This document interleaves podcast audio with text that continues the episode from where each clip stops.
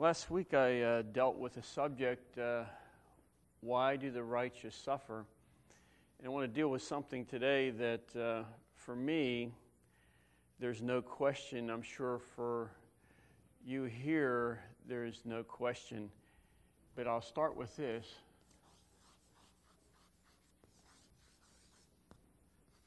I can't tell you how many times I have run into people at work or even young Christians that will come out and they will say, Well, how do you know the Bible's true? You teach, you preach, you believe it, but how can so many people write the Bible and not knowing each other and whatever and saying the Bible is true? And it's funny because some of the people that disclaim the scriptures and say that it's outdated, it's, it's not, you know, technology has made the Bible irrelevant today. And they come out with all these different things about the scriptures, and almost every single one of them has never picked up the Bible and studied it or read it even. But you, uh, some of you have possibly ran into people that have said to you, How do you know the Bible is true? What did you answer them? Did you say, Well, I know it's true, I believe by faith? And for them, an answer like that doesn't really help them. Like I said at the beginning, there is no way that anyone can convince me otherwise. And anyone that has devoted any time in studying the Bible and I'm not talking about a casual reading of the Bible, I'm talking about studying the Bible. It's totally, as far as I can see, impossible for different men to write all these different books of the Bible and to have them all fit together perfectly. Now, how many know, and you probably have heard this term, what the canon of Scripture is? You pick up this Bible, what's called the canon of Scripture. The word canon means rod or measuring stick. And years ago, what they would do, how did they incorporate the different books of the Bible into the Bible? What they did was they took the teachings of Jesus and they set them there, and they would take these different books and examine them closely, everything that was in them, and they would hold that up to the teachings of Jesus to see if they fit or if they were contradicting uh, what Jesus would say or was saying. Now, do you know what the apocryphal books are? Anybody? Apocrypha? Anybody know what that, what that is? They're the ones in the Catholic Bible. Uh, for example, we have Ecclesiastes. The Catholic Bible has Ecclesiasticus. It's a different book. Um, they have Maccabees. They have now Maccabees it, historically is okay, but as far as it being a part of the canon of Scripture, not everything in there agrees with the teaching of Jesus. So that's how they would do it.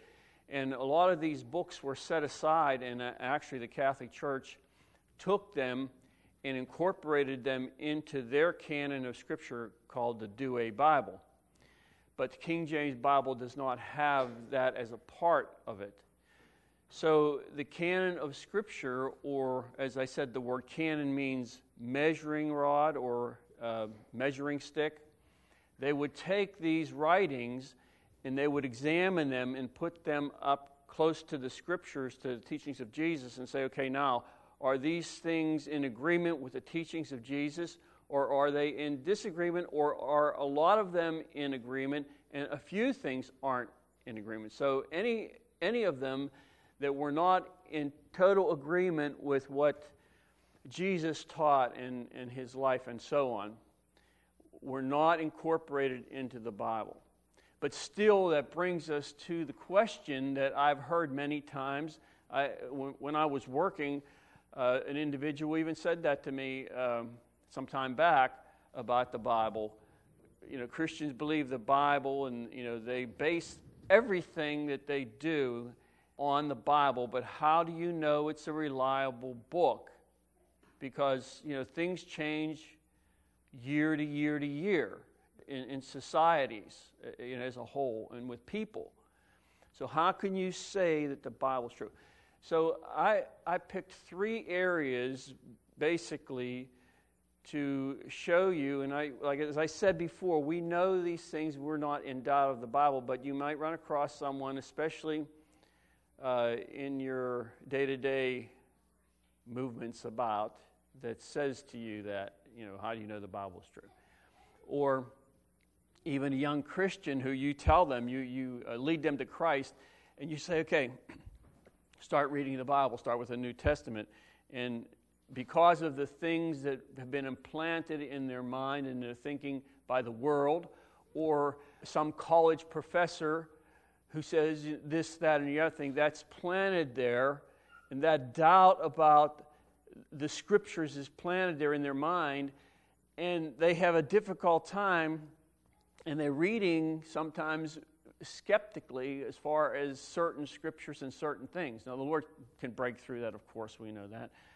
But still, they may ask you, just let me know why, why do you think the Bible's true? Well, I would start off with this fulfilled biblical prophecy. Anybody, and I'm not talking about end time prophecy, the things that have not come to pass, things that have come to pass over the years that you can actually go in the Bible and you can read them. And I have some examples I'll, I'll give to you you can read the prophecy, and then you can see elsewhere in the Bible that prophecy fulfilled. Or you can go to historical records and see the, the, the prophecy fulfilled. Now, we'll look at a couple. Uh, let's begin in Ezekiel 26. Now, I'm studying the book of Daniel. I've never, never looked into the book of Daniel. And uh, of course, I'm not going to deal with the book of Daniel strictly on a prophecy basis, of course, but uh, there are some things in there that I'm looking at that are very interesting as far as biblical prophecy. For example, Daniel predicted that Christ would come 483 years after the Medo Persian Empire w- would allow the Jews to go back to uh, Palestine and, or back to Jerusalem begin to, to build. So, from the time what was his king's name? Darius, I think it was. When Darius allowed, I think it was um, Nehemiah, to go back to Jerusalem to start to build the wall, from that point on, they count off 483 years, and it falls on this is what they say. I mean, I, I could not do that, but this is what they say. They say that, that that fell on the day when Jesus made his triumphal entrance into Jerusalem on a donkey, 483 years. Just what Daniel had said that the coming of the Messiah would be. So that's something you can see in the scriptures in Daniel, and you can go to Matthew and tie that together and say, okay, now that was said by Daniel, and maybe 50 years later, people say, well, you know, Daniel wasn't really a, a, prophet of God because that thing never came to pass. Well, it didn't come to pass in their day, but eventually we have the advantage that we, we see a lot more of history than someone in their day. And it came to pass just as the Lord said it would.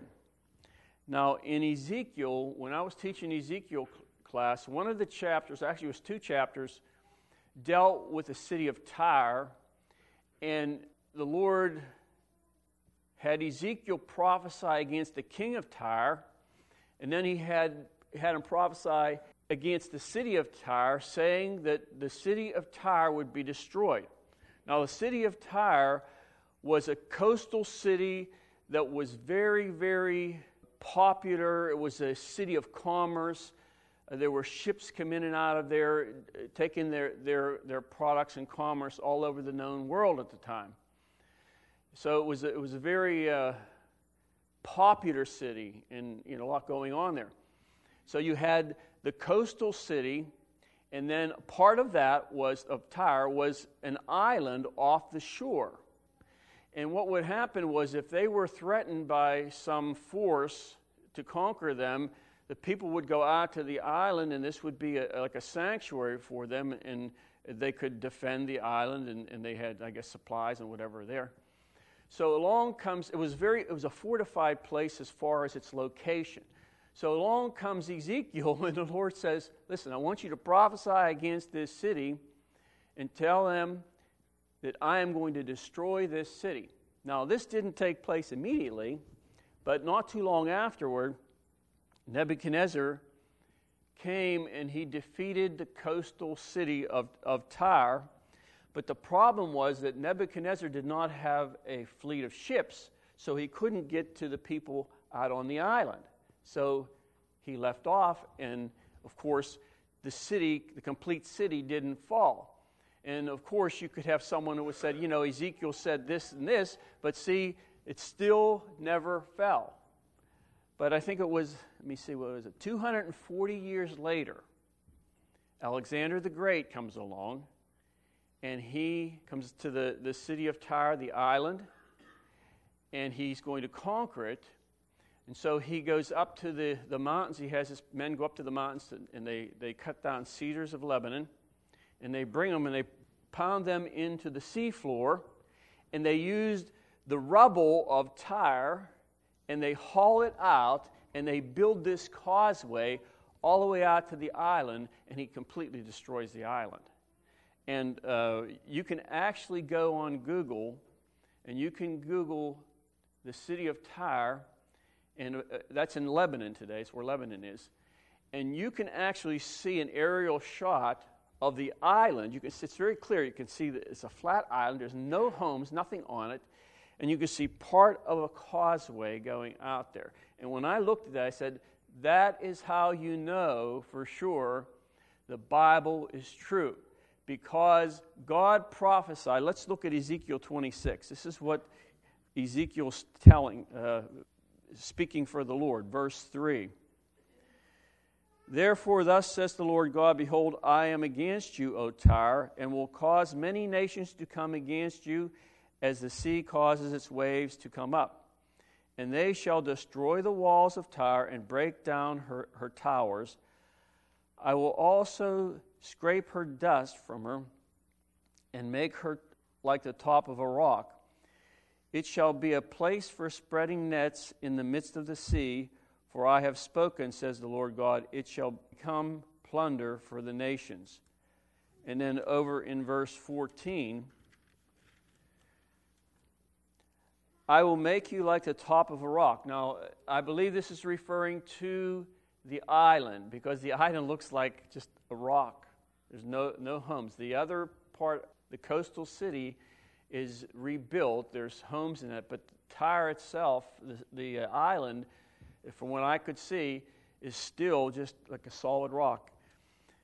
I will make, make you like the top of a rock, and shall be a place for spreading nets, and you shall never be rebuilt, for I, the Lord, have spoken, says the Lord God. When the Lord says something is going to come to pass, be it in my life, your life, personally, you know, we know that that's true. In the Bible, there are many, many examples of the Lord prophesying through a prophet, saying different things. And the fulfillment of that sometimes is relatively quick, like we'll see in a minute. Other times, it may take some years, and then other, other prophecies extend for thousands of years. So, fulfilled prophecy is something that you can basically hang your hat on as far as the Bible being true because these people who prophesied these things kind of stuck their neck out, if you know what I'm saying. You know, that you say, well, thus says the Lord, and you, you wonder, well, you better know what you're saying, and you, you better know it's from the Lord. The, the false prophets in Ezekiel, they prophesied, they said, thus says the Lord uh, Babylon is not going to defeat you. Uh, you are going to tread on Babylon. And people say, Yeah, yeah, that's right. We're the people of God. Babylon's not going to defeat us. And then here comes Jeremiah and Ezekiel. And they said, You will serve Babylon. You will wear the yoke of Babylon. And they, they tell the people that, and they reject their words because it's not something they want to hear. But yet, they heard from the Lord, and exactly what the Lord had said through the prophet came to pass. Uh, one of the things in Jeremiah, well, we're not going to turn there. Jeremiah 25, well, let's, let's turn there anyway. Take a minute. Jeremiah 25, because this is something that's very significant that the Lord says here related to Judah. Now, Judah was the two, it was, it was composed of two tribes the tribe of Judah, the tribe of Benjamin. They were called, called the southern kingdom. They occupied the area near Jerusalem, that area. Uh, they were the ones that were uh, still around whenever um, they, they outlasted the northern king, kingdom some hundred years. But they, they were the ones God was dealing with dealing when he was sending Ezekiel and Jeremiah and, and even Daniel. Uh, and so with them, he says something very significant whenever Babylon is going to come in and they're going to take them captive. In uh, Jeremiah 25, verse 11. And this whole land shall be a desolation and an astonishment, and these nations shall, shall serve the king of Babylon 70 years. So he's saying that, okay, the Babylonians are going to come in, they're going to take you captive. You're going to serve them for 70 years. He doesn't say you're going to be there for a while, he, he specifically says 70 years. Verse 12 then it will come to pass when 70 years are completed that I will punish the king of Babylon and that nation in the land of the Chaldeans for their iniquity, says the Lord, and I will make, a perpet- uh, will make it a perpetual desolation. Now he's talking about Babylon. Make it a desolation. So, exactly what the Lord said would happen came to pass. The Babylonians come in, they took them captive. And they, they weren't planning on keeping them captive for 70 years only. They were planning on keeping them captive, period. They weren't letting them go back to their land. But what happened was uh, Nebuchadnezzar's grandson actually was very evil. And when, when Nebuchadnezzar conquered Jerusalem, they took from the temple all the articles uh, from the temple and they, he stored them. Well, his grandson decided they were going to have a swinging party, and he sends for the articles of the temple, and they were brought, the gold, gold articles, and they, they used them to party, and they poured their wine in the cups and, and all that. And, and that night, Daniel says that the Lord is going to send an army. He's going to divide, uh, destroy Babylon. It's going to be divided between the Medo Persian Persian Empire. And uh, that was uh, King Belshazzar. And that very evening, the Medo Persian Empire, the, the kings came in through the gate. No resistance, by the way. They came in and defeated Babylon. And that 70 years, that was at the 70 year point, and that's when uh, the, the, one of the, the kings of um, the Medo Persian Empire uh, saw Daniel, and Daniel found, um, yeah, Daniel did, but uh, eventually let um, Nehemiah go back and start to, to rebuild. So once again, even with, with that, where, where the prophecy was right there, Daniel says, you know, that your, your empire will end tonight, and that's exactly what happened. That evening, it was gone. Strong, as strong as Babylon was, probably one of the strongest nations uh, as far as an empire throughout history. The Lord sends a prophet, and he says this is going to end. It's going to end today, and it happens. They didn't just decide, well, okay, it's 70 years, we're going to fall into prophecy. No, you know, prophecy dictated it, and that's what happened. Now, another interesting thing is we just read this verse where it says that that Babylon would be a perpetual desolation, which, which means that it would never be rebuilt again. Which brings us to modern times. Now, we all know who Saddam Hussein is. Saddam Hussein came to power over in, in Iraq, I think it was around 1979.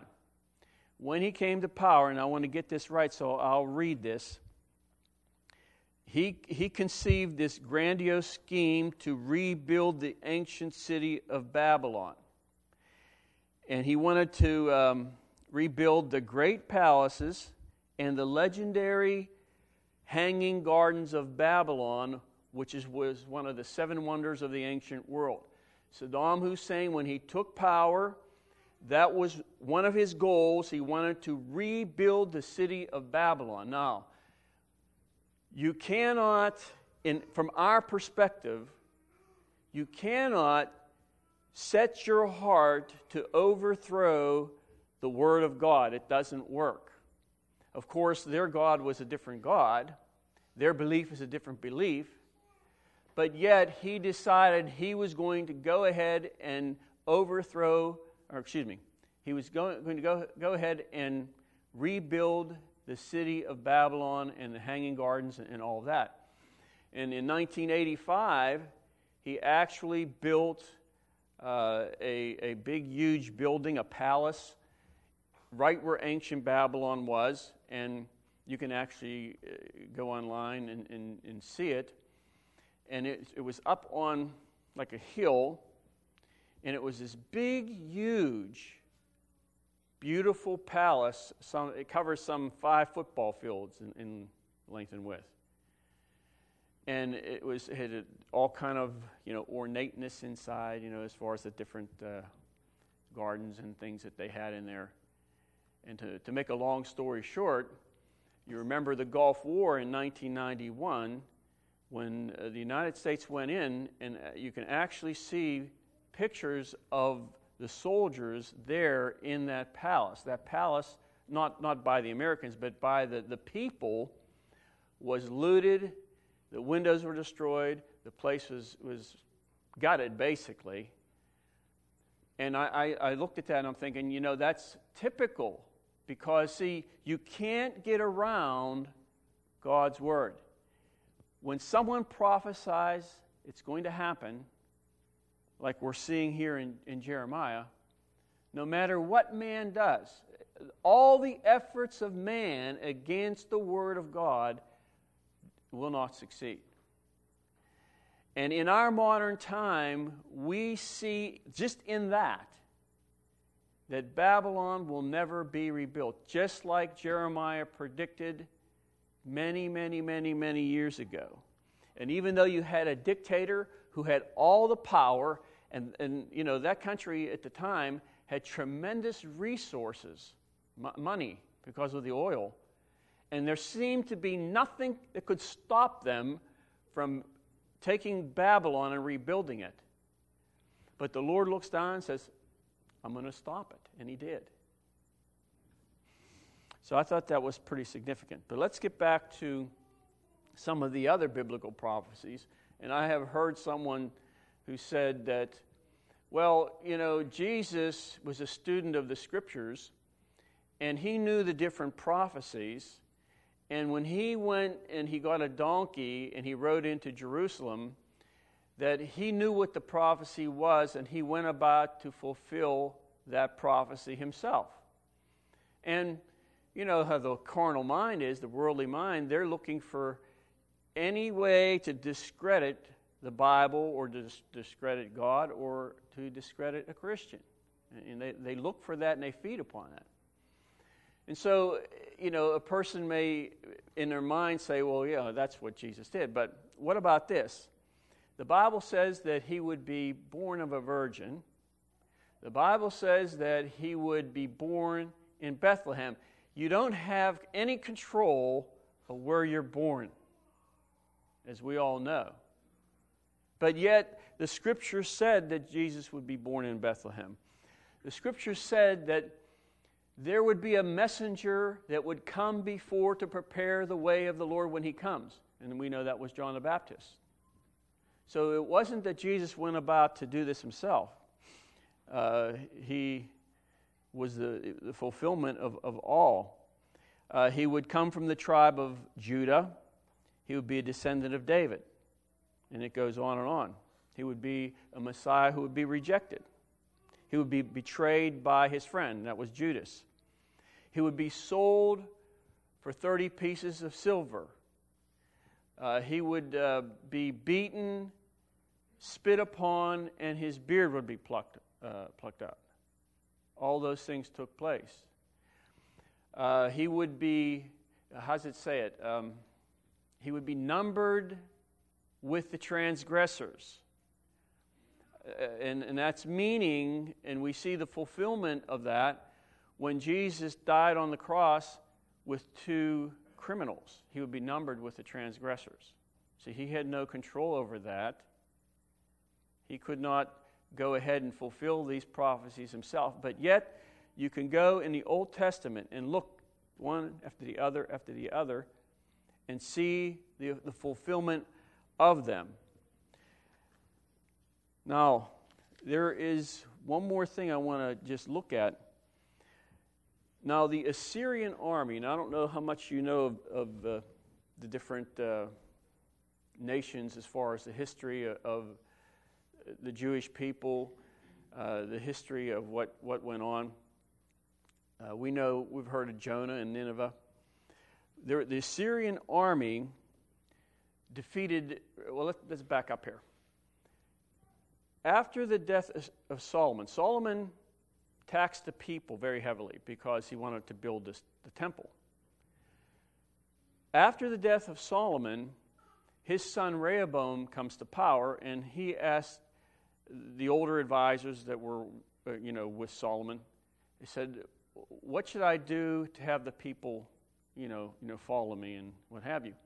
And they said, "If if you are kind to the people, and you know, I guess if you don't overtax them, they'll follow you and they'll love you all, all their lives."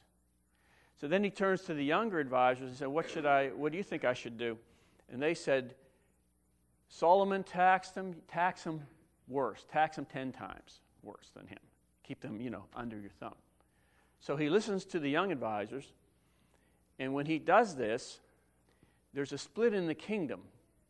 Ten tribes in the north, it's called the northern kingdom, split off, and they, they had another king named Jeroboam. And then you had Rehoboam, now only has the tribe of Benjamin and uh, Judah. A lower uh, southern tribe uh, southern kingdom was two tribes. The northern kingdom, every single king they had was evil. All of them. All of them. They had 20 some kings. There wasn't one godly king of the whole bunch. Not one. So after so many years, the Lord says, I'm going to judge you. And what he does is he brings the Assyrian army in and defeats them. So they're out of the picture. So the, the southern kingdom's the only kingdom that's left. It's Judah and Benjamin. It's called Judah. And he, he, a hundred some years later, brings the Babylonians in to judge them. But anyway, the, the ten northern tribes, he brings the Assyrian army and he carries the people away uh, into the Assyrian uh, empire. If you have ever studied the book of Nahum, Nahum deals with the prophecies of Nineveh and the downfall of Nineveh. Now, we don't have time, but these people, the Assyrians, were barbaric. They would come in and defeat people, and they would take them, they would behead them, they would cut off their hands, they would uh, put stakes in the ground and impale people, they would rape the women they would do all kinds of torturous things to, to the, the population. The Assyrians were barbaric people. That's probably why Jonah had the attitude that he had toward the Assyrians because he had firsthand evidence of some of the, the barbarism that they, they, you know, things that they did. And so he had this attitude especially when God is going to send him to tell them to repent. And, and by the way, that repentance was only a small space in time as far as the, the, the uh, 100 and some years, 170 years, whatever it was, that the Assyrian Empire was there. So there's only one small ray of light in that whole thing there. But anyway, in the book of Nahum, he prophesied, I don't even have it in here. He prophesied that an army would come and defeat them. He, he prophesied that they would be permanently destroyed. And then he also prophesied that on the night of their destruction, that they would all be drunk. Well, that's pretty strong stuff. You're going to be all drunk. And that's exactly what happened. So, once again, when the Lord says it's going to happen, you can, so to speak, you know, hang your hat on it. You know it's there. Biblical prophecy is a mainstay in the Bible. Now, I don't spend time dealing with prophecy, uh, especially end time prophecy, because there's, there's, there's, a lot of the stuff to me is questionable, uh, and I don't have the insight into certain things. But as far as fulfilled prophecy that you can read throughout the Old Testament and the New Testament, that, that should be an encouragement to every Christian, and that should testify that the Bible, that's how we, one of the reasons we know the Bible is true. Now, the second way, and we'll just kind of go through this real quick, is his, the historical accuracy of the Bible. None of us here have de- dealt with any of this. And for me, I, I, I re- read some things about it. It's not something that I would spend my time you know, looking into or teaching. But nevertheless, archaeology has proven the flood. Archaeology has proven that the Israelites came into the promised land and uh, destroyed uh, Jericho. And many of the kings of, of the Bible that, that we read about, can, they have excavated certain areas over there in Palestine and actually found that the records of, of the Bible, that, that what we're reading here, is totally accurate.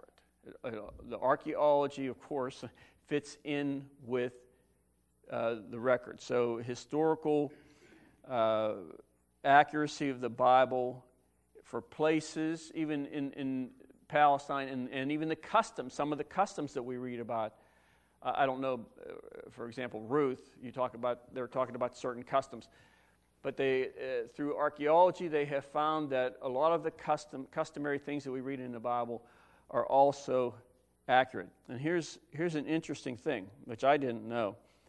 In 1968 it was the first physical evidence that um, crucifixion in the Roman Empire was a form of pu- punishment when uh, archaeologists discovered heel bones still transfixed by an iron nail and that was for them, that was a discovery. They could have read the Bible and found that, but that was for them some tangible discovery that crucifixion actually was a means of punishment at that time. So we don't need that for our faith, you know. But some people question certain things, and some people, you know, they will do all this investigative work just to see if what's you know there is right. And uh, you know everybody's different. And when they go to the, the, historical account of things they find out that it lines up with the bible. The third thing was the scientific accuracy. Now i just found some interesting things. I want to just read them real quick. Let's go to isaiah in closing. We'll, we'll go to isaiah job and psalms. Isaiah 40 this is in two parts here. The first part says, uh, verse 22 It is he who sits above the circle of the earth. So, you know, years ago, they believed that the world was flat. You know that. And that if they would sail out so far, they'd fall off the earth. All they needed to do was read Isaiah. Actually, even Christians at times believed that too uh, all they would have to do is read Isaiah 40, uh, verse 22, where it says, And he, meaning the Lord, who sits above the circle of the earth, and that pr- proves that the earth was round. He sits above the circle, the circle is round. Then it goes on, he says, who stretches out the heavens like a curtain and spreads them like a tent to dwell in.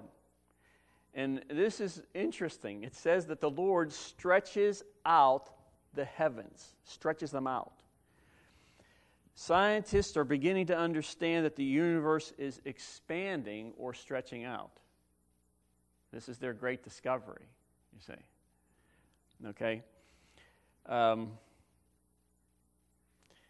and, and I don't have it in here, but the, maybe I do. Oh, yeah, I do. We'll look at that in a minute. But anyway, the Bible has all these things that science now tries to disprove the Bible, and they find out that some of the things that they investigate doesn't really disprove it, it actually shows its accuracy. Now, of course, some of these people don't, don't see the scriptures and, and even know some of the things that are in there. But anyway, um, this is interesting. Science expresses the universe in five terms. Go to Genesis 1 first. Okay, science expresses the universe in, in five terms time, space, matter, power, and motion. Those five things. And I want to show you in a verse and a half, God has all, this is a, a modern, modern thinking, you see. They study the universe, and this is what they see. Rather than going to the Bible by faith and reading the Bible, and you'll see the same identical thing. Now go to Genesis 1 1. In the beginning, there's the time time. It's talking about how um, they express the universe in five ways time. In the beginning, there's your time. God created, there's the power. The heavens and the earth, there's space, heavens, and the earth, that's matter. And the Spirit, next verse, and the Spirit of God moved, there's your motion upon the face of the waters. All that was written over 3,000 years ago. And rather than going through all this experimentation and all this thinking and all that, they could have went to Genesis 1 1 and discovered what they discovered now in a verse and a half. To show you that the, the sci- science testifies that the Bible is correct. Another one, this is in Job 22. You don't have to turn there. 22, uh, 28, 25. Now, we take for granted today that we know that air has weight. So it's been scientifically proven some 300 years ago that air has weight. Before they didn't think that air had weight. In Job, it says this speaking of the Lord, to establish a weight for the wind and apportion the water by measure. So it's talking about the, Lord establishing a weight, the weight of the wind that science later on proved that the wind or air had weight. The Bible said it years ago, thousands and thousands of years ago. So science is, we think science and technology is on the cutting edge. You know, they're, they're, they're the very, very tip of, of everything that's going on. But according to what I see in the Bible, they're thousands of years behind what the Bible already says. It's just that they've never discovered it here. They, they want to discover it out here. And uh, another thing, that we know the earth orbits the sun, right? In closing. Is the sun stationary? You science buffs? It isn't. we think the sun is stationary, don't we? This is what Psalm uh, 19.6 says. The sun rises uh, at one end of the heavens and follows its course to the other end. So that's not some poetic thing that the psalmist wrote. They found out now, today, in our time, just recently, not so many years ago, that the sun is moving also. The moon revolves around the earth, the earth revolves around the sun. And the sun, even though when you look up in the sky, it looks like it's stationary, the sun is moving, just like the Bible says. I'll read that again. The sun rises at one end of the heavens and follows its course to the other. They said that the discovery of the sun moving uh, is a fact that it moves through space, and this is incredible. It moves 600,000 miles per hour revolving around the Milky Way. So, you know, so the sun isn't stationary, by the way, in case you didn't know. And it travels through the heavens and it has its circuit or its course just like the Bible said. So, science, once again, all these great discoveries that they think that they're seeing now, you can go back and see that it agrees with the scriptures. Nothing in the Bible is just thrown there for any reason. The Lord has it there for many different reasons to reach many different people who think differently. And the Bible, as far as prophecy, is 100% accurate. Not 95, not 98, it's 100%. As far as the historical accuracy, it's, it's accurate. And as far as scientifically, it's accurate. Just those three, and there are others, just those three areas will, will be able to say to someone, that's how I know the Bible is true. Fulfilled prophecy is the number one, as far as I can see. So, next time somebody says to you, and they might not say it, some people will say it in a critical way, uh, you know, in, in a mocking way related to the Bible. And that's something different. Uh, those people, you know, you don't even need to even answer them. But for someone who truly has a heart, they want to know if it's true and how you know it's true, you can answer them by one thing because of the prophecy and the fulfillment of those prophecies in the Bible testifies that the Bible is true and not false. Just that one thing is enough. You don't need the history and you don't need science to back up the Bible. Prophecy of the Bible speaks for itself. And it's sure and it's 100% accurate, and, and we can you know, take that, so to speak, to the bank. That's the way it is. It's, it's, it's a sure thing. Okay? Any, any questions? Now, this was a little different lesson. I don't normally deal with things like this, but I felt it might be something that maybe keep that and you never know in the near future somebody might come to you and ask you this or somebody uh, you might hear someone say yeah but how do you know the bible is true? And you can tell them fulfilled biblical prophecy. Many many not just one. They I, I don't know how many they say over 300 there's over 300 passages in the bible of fulfilled prophecy fulfilled exactly as it was said.